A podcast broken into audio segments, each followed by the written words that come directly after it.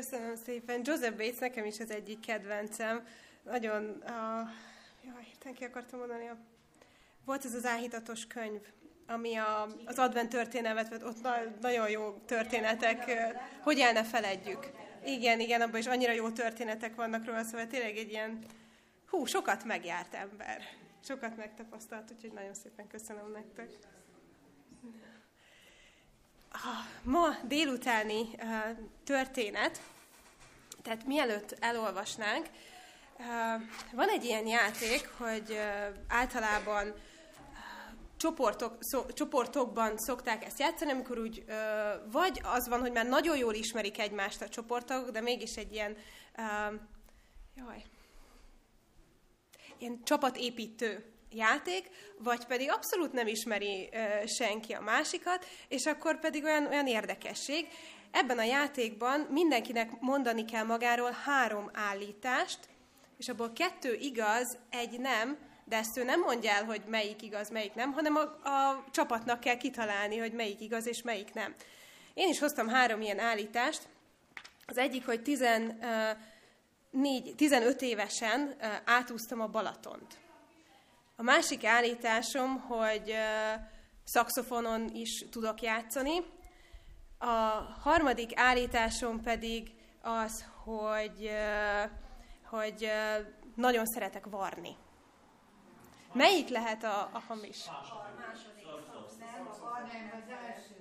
Az első. Az első, mert nem a Balatont, hanem az öblöt úsztam át.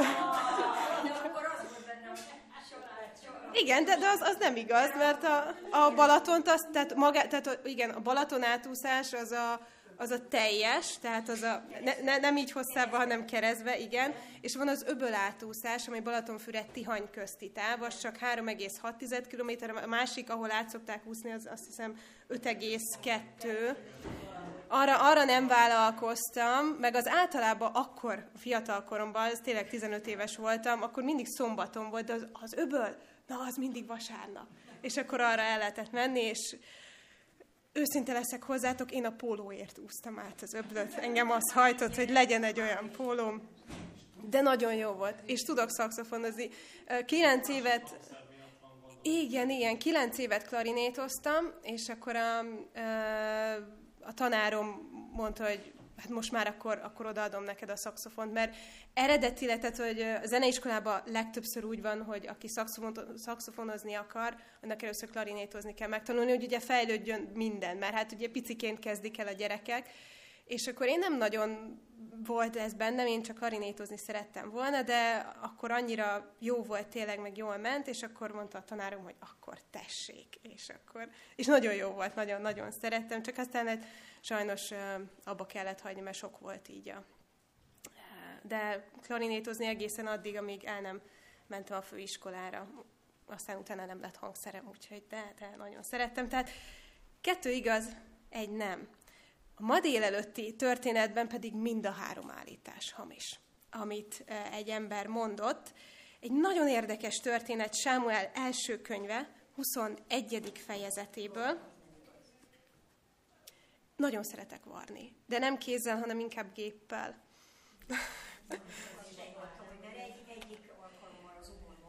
Igen, igen. Hát, ö, én egy kisebben játszottam, van eszaltó, az egy, van szoprán, van az eszaltó, és én eszaltón játszottam, és van a tenor, meg a, meg a basszus, tehát, hogy igen, az egy, egy nem, ekkora volt körülbelül. Tehát, Sámuel első könyve, 21. fejezet, ott a másodiktól a tizedik versig fogom felolvasni a történetet. Sámuel első könyve, 21. fejezet, második versétől a tizedik verséig. Dávid Ahimélek paphoz ment Nóba. Ahimélek megrettenve ment Dávid elé, és ezt kérdezte. Miért vagy egyedül, és miért nincs veled senki? Dávid ezt felelte a himélek papnak. A király parancsolt nekem valamit, és azt mondta, hogy senki se tudjon meg semmit arról, amiért elküldött, és amit parancsolt nekem. A legényeket pedig más helyre rendeltem. Most azért mi van kéznél? Adj nekem öt kenyeret, vagy ami éppen akad. A pap ezt felelte Dávidnak. Közönséges kenyér nincs nálam, van azonban szent kenyér, de csak akkor, ha a legények megtartóztatták magukat az asszonytól. Dávid pedig ezt válaszolta a papnak. Valóban el volt tiltva tőlünk az asszony egy idő óta, amikor elindultam, szent volt a legények teste. Ez az út közönséges ugyan, de ők testükben szentek. Ekkor odaadta neki a pap a szent kenyereket, mert nem volt ott más, csak az áldozati kenyér, amit elszoktak venni az úr színe elől, és frissen sült kenyeret tettek oda, ha amaszt elvették. Volt ott Saulnak egy szolgája is, név szerint az Edomi Dóég, aki épp azon a napon az úr színe előtt tartózkodott. Ő volt Saul pászturainak a felügyelője. Dávid azután megkérdezte, megkérdezte Ahimélektől, nincs itt kéznél láncsa vagy kard, mert nem hoztam magammal sem a kardomat, sem a fegyvereimet, olyan sürgős volt a király parancsa. A pap így felelt. A filiszteus Góliát kardja van, akit te vágtál le, az Élá völgyében, köpenybe csavarva itt van az éfód mögött. Ha el akarod vinni, vidd el, de ezen kívül nincs itt egyéb. Dávid ezt mondta, nincs annál megfelelőbb. Ad ide. Dávid Nóbi története. Ugye ez volt, amikor már végleg menekül Saul elől. Elbúcsúzott Jonatántól is az előző fejezetben, és menekül Dávid, és elérkezik a, a Nóbi szentébe. A Biblia tudósok szerint ez a kis város, vagy ez a kis település, ez, ez település, ez Jeruzsálemtől körülbelül másfél kilométernyire lehetett egy dombon. Olyanok is vannak, akik ezt az olajfák hegyére teszik, hogy valószínűleg ott lehetett ez az ősi település. Ahimélek pap, ő itt a főpap, ő Élinek a dédunokája volt. Valószínűleg főpapként szolgált itt, és minden bizonyal itt állíthatták fel azt a szent sátrat is, amit ugye készítettek, és bár a szövetségládáját a filiszteusok elvitték, és amikor ez a történet zajlik, akkor Kirját Járimban, Abinádáb házában van, de a szertartásokat végezték tovább. A papok és a léviták úgy, ahogy később Jézus idejében, mert hiszen akkor sem volt már meg a Fridláda. Dávid menekül. Kétségbe van esve. Tényleg ott lebeg a kard a feje felett, és sehol nincs maradása. És azt láthatjuk, hogyha így nézzük a, az életét és a menekülésnek a történeteit, hogy akivel kapcsolatba kerül, azt is veszély fenyegeti utána. Éhes, elcsigázott, és nincs semmije. És a paphoz fordul segítségért. És nagyon érdekes, hogy Ahimélek köszönti Dávidot. Érzi, hogy itt valami nincs rendben. Miért jöttél egyedül? Miért vagy egyedül? Miért nincs veled senki? És Ahimélek nem tudja meg az igazat. Az egész történet alatt Dávid hazudik neki. Lehet, hogy vannak benne féligasságok, de úgy összességében ez hamis. Ahogy ugye ebben a Balaton átúszóban volt benne valami, úsztam én arra fele, de maga az állítás az, az hamis volt. Dávid a király veje, akinek az arca többet elárul, mint amennyit szeretne, miért van egyedül? Mi ez a hirtelen látogatás? A főpap reakciói teljesen természetesek, Dávid pedig hazudik, mint a vízfolyás. És így háromféle, vagy három hazugságra tömöríthetjük össze az ő beszélgetését. Az első, hogy amiért itt van, ez a király parancsa. A király parancsa volt. Ő mondta, hogy, hogy útra kell kelnem, és hogy senki se tudjon meg ebből semmit, hogy miért is küldött el, és mit parancsolt nekem. A legényeimet is más helyre tettem. Ez itt az első hazugság. Ez a király parancsa volt. Én emiatt vagyok itt. A második, amikor kérdezi a, mondjuk így, hogy a, szentségről, erről majd később fogunk egy kicsit beszélni, a pap, hogy hogy, hogy is vannak a, a legények. És azt mondja Dávid, hogy valóban el volt tiltva az asszony egy idő óta tőlünk, amikor elindultam, szent volt a legények teste, ez az út közönséges ugyan, de ők testükben szentek. Ez a másik, ez a szentséggel kapcsolatos hazugság, ami, ami hogyha egy kicsit mögé nézünk, akkor látjuk, hogy nem állja. És a harmadik, hogy nem hoztam magammal sem a kardomat, sem a fegyvereimet, olyan sürgős volt a király parancsa. Tényleg nem hozta magával a fegyvereit, de nem a király parancsa volt olyan sürgős menekülnie kellett, menteni az életét. Három hazugság egy rövid beszélgetés lefolyása alatt. Amit Dávid mond, az, az nem igaz, az nem állja meg a helyét. Fél. Teljesen természetes emberi érzés. Nem bízik meg senkiben, és ott van benne az, hogy, hogy nehogy még bajt hozzak ennek a főpapnak a fejére. És akkor egy kicsit beszélgessünk ezekről a hazugságokról. Hogy az első, hogy a király sürgős parancsát teljesíti. Nem tudhat róla senki semmit. És talán ezzel menteni akarja a főpapot, hiszen minél kevesebbet tud Ahimélek pap, annál jobb neki. Hiszen ha most tényleg csak így reálisan belegondolunk, még, még azt is feltehetjük, hogy Dávid törvényen kívüli volt valójában, és a pap tudatlanul segített neki. Azért még nem, reálisan belegondolva azért nem lehetne őt számon kérni, hiszen Dávid egy olyan tisztségben, egy olyan pozícióban volt, Isten, tehát hogy olyan tapasztalatai voltak az Istennel, hogy Ahiméleknek eszébe se juthatott, hogy Dávid most törvényen kívüli. Viszont, hogyha Sault nézzük, ott a logika, az észérvek, azok nem játszanak. Saul már megy lefele a lejtőn, és sajnos az, amit történik, Dáviddal kapcsolatban egyszerűen olyan, olyan gyűlölet, olyan hatalomféltés, és, és mindenféle negatív érzések vannak benne, hogy Saul nem tud józanul gondolkodni. És így Ahimélek pap nincs előtte biztonságban.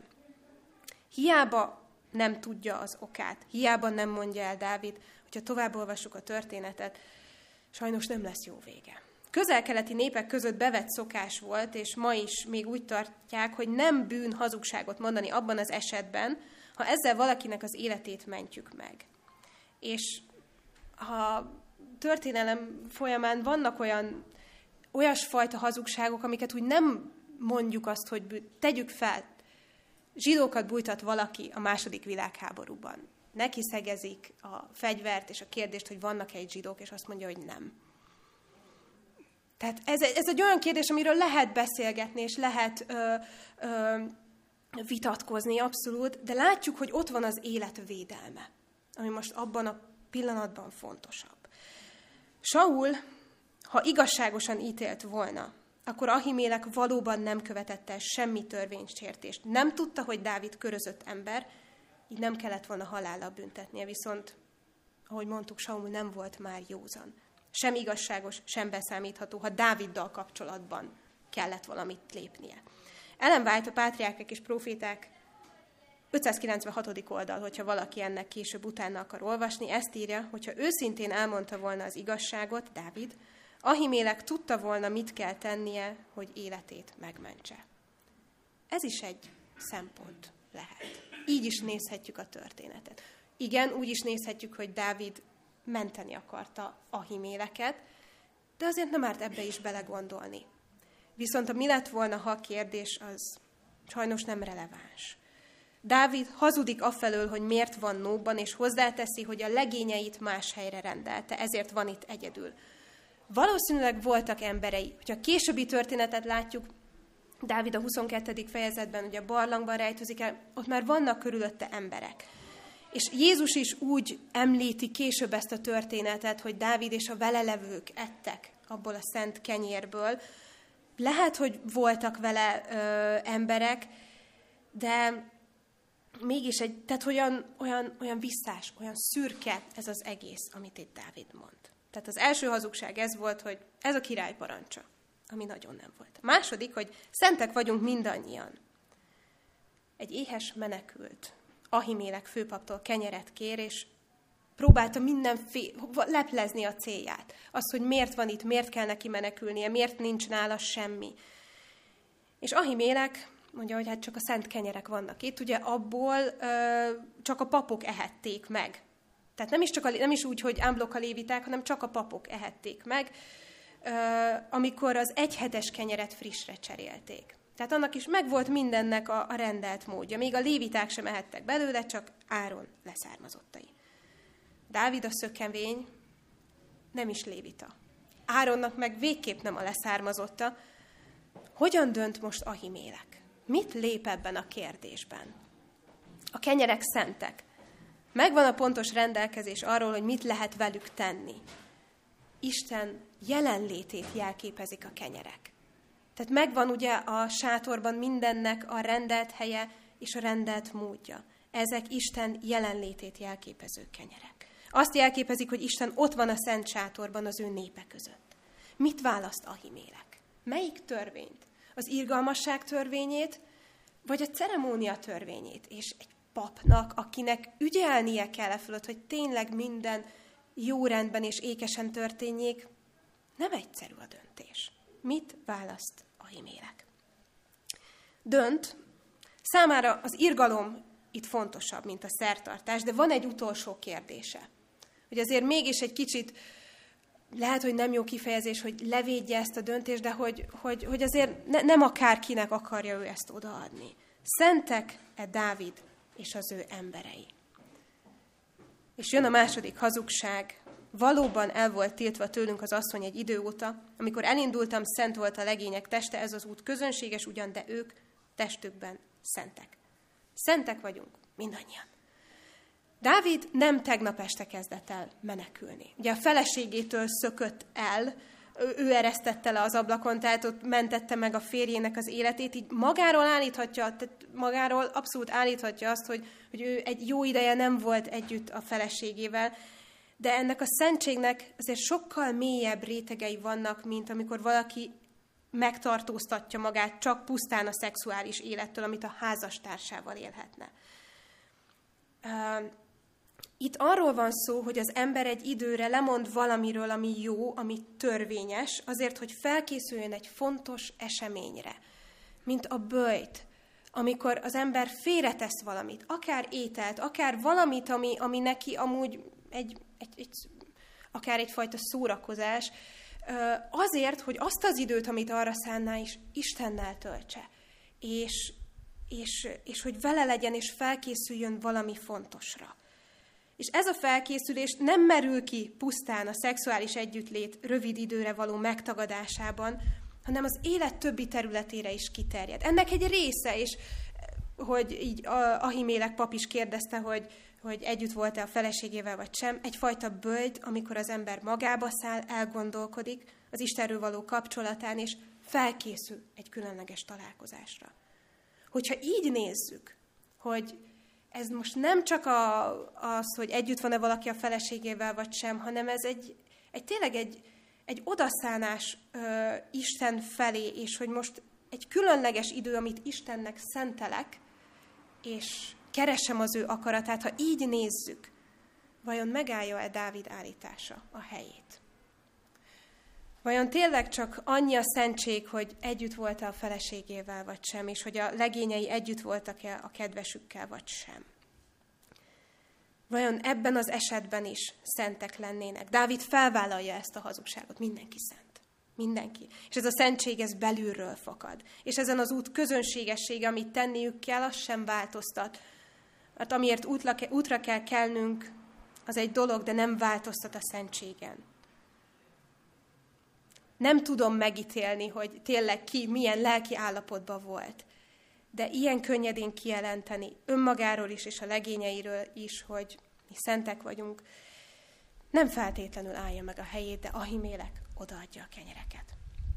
És itt említi meg a történet még egy szereplőt, az Edomi Dóégot, aki zsidó hitre tért valószínűleg, mert ugye Edomi, és ekkor jön Dávidnak a harmadik hazugsága. Nem hoztam magammal sem a kardomat, sem a fegyvereimet, olyan sürgős volt a király parancsa.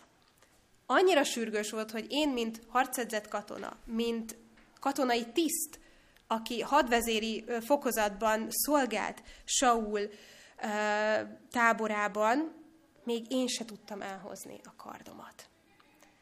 Egy hadvezér, aki mellett éjszaka is karnyújtásnyira van szinte a fegyvere, még ő sem tudta magával hozni a kardját. Annyira sürgős volt minden.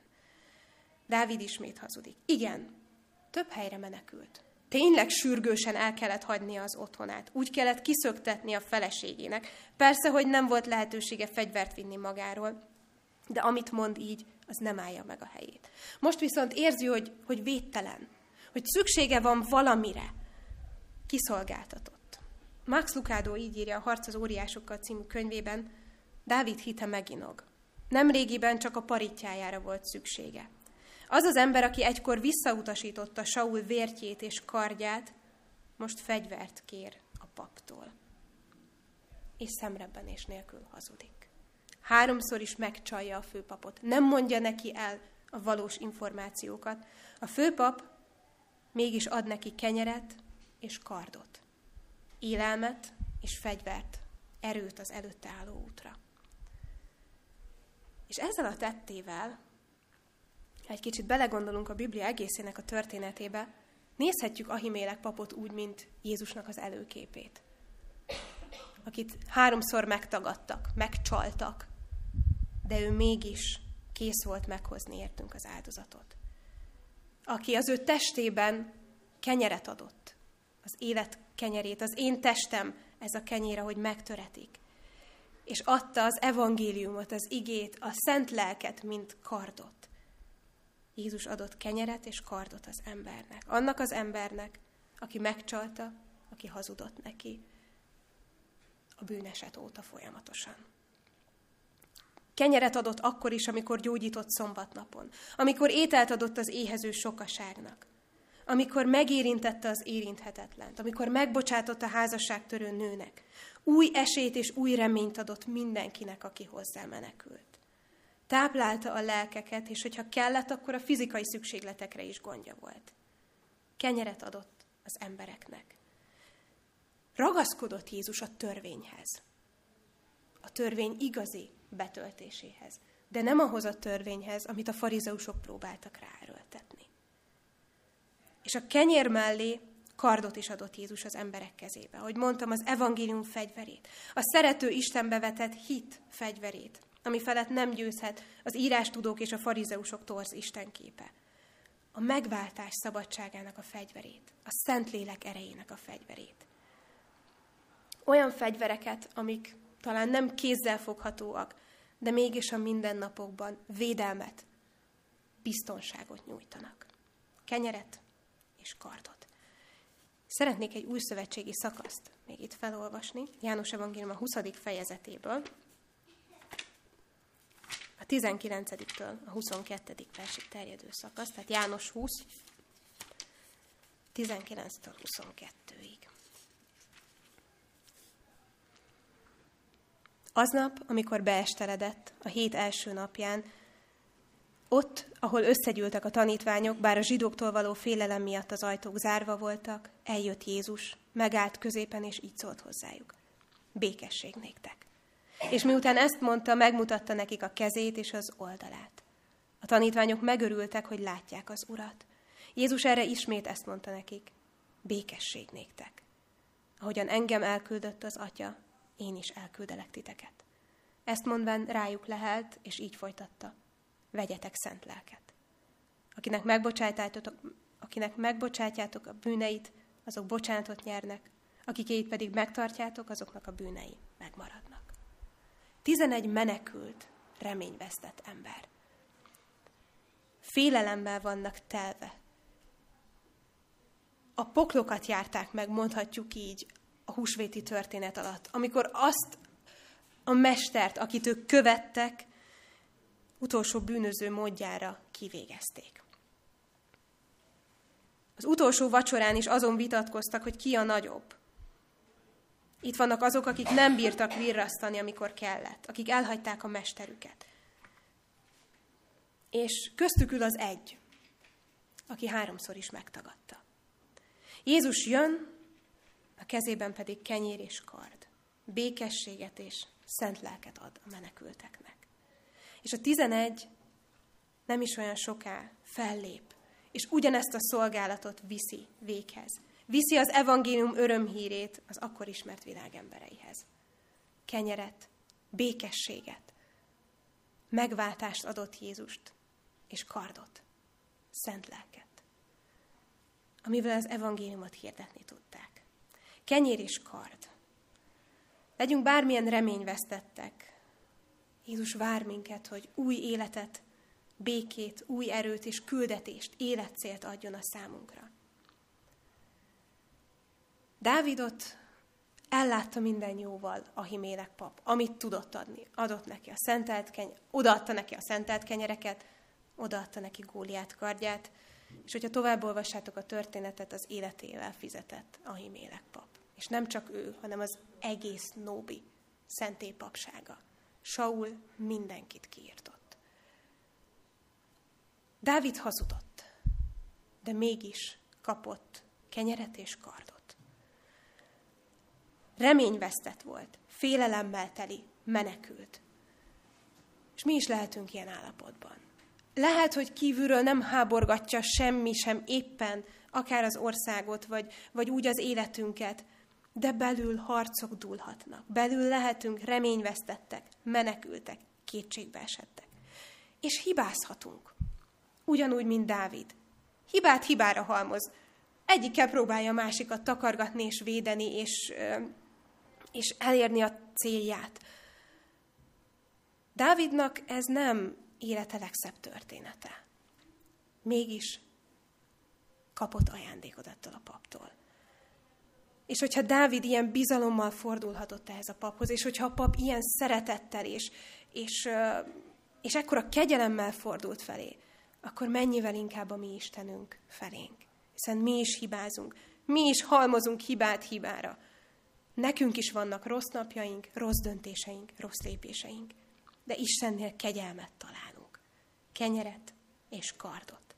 Bűnbocsánatot, életet, új életet – szövetséget, megváltást, és az ő szent lelkét, amivel meg tudjuk küzdeni ezt a földi pályát. És ez a történet amellett, hogy Istenre így nézzünk, ilyen bizalommal, ilyen, ilyen szeretettel és ilyen nyitottsággal, ez a történet emellett felszólít minket arra, hogy mi is nézzünk így a másik emberre is. Szeretettel, elfogadással. Mert ha igazán megtapasztaltuk Krisztus kegyelmét, ha megkaptunk tőle kenyeret és kardot, akkor ezt továbbadhatjuk mások felé. Hogy ahogy Jézus ragaszkodott a törvényhez, a törvény betöltéséhez, a szeretet törvényének a betöltéséhez, hogy mi is ragaszkodjunk ehhez. De Jézus a farizeusok útvesztőit azt nem vette magára. Az ellen a rendszer ellen felszólal. Kövessük mi is Jézust ebben. Lássuk meg a másik emberben a szeretetre, kegyelemre, írgalomra vágyó embert. És adjuk tovább, amit Istentől kaptunk. Kenyeret és kardot. Az ő igéjét, amit táplál és erőt ad.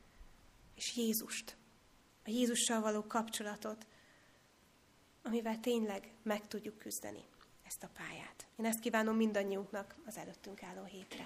Isten kegyelméből. Imádkozzunk. Szerető atyánk, nagyon hálásak vagyunk neked ezért a történetért. Köszönjük, hogy Dávidnak láthatjuk azokat az oldalait is, ami, ami nem, nem pozitív, de ugyanakkor nagyon emberi. Amikor együtt bele tudjuk magunkat jobban képzelni az ő helyébe, és reményt kaphatunk. Hogy te ezt az embert szeretted, te ezt az embert királynak kented fel, elfogadtad, és, és formáltad, dolgoztál benne, és dolgoztál vele. És azt mondtad róla, hogy a te szíved szerint való ember. Atyám, köszönjük neked azt az elfogadást, amit Krisztusban tapasztalhattunk tőled. Köszönjük neked, hogy ilyen csodálatos Istenünk van, és ad, hogy amikor, amikor elborítanak minket a sötét felhők, amikor, amikor nehezek a mindennapok, amikor kihívásokkal küzdködünk, és amikor lehet, hogy ezeket a nehézségeket mi magunk okoztuk saját magunknak, akkor is lássuk meg azt, hogy nincs minden elveszve, te, te vagy. Hozzád fordulhatunk, és van remény. Köszönjük neked, hogy kapaszkodhatunk beléd, és köszönjük neked, hogy te képes vagy kegyelmet és bocsánatot adni nekünk. Sokadjára is, századjára is.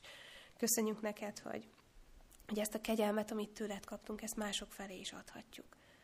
Kérlek, hogy vezesd így a mi életünket. Segíts nekünk megélni a Te kegyelmedet a mindennapokban, és azzal a szeretettel fordulni embertársaink felé, amit tőled tapasztalunk.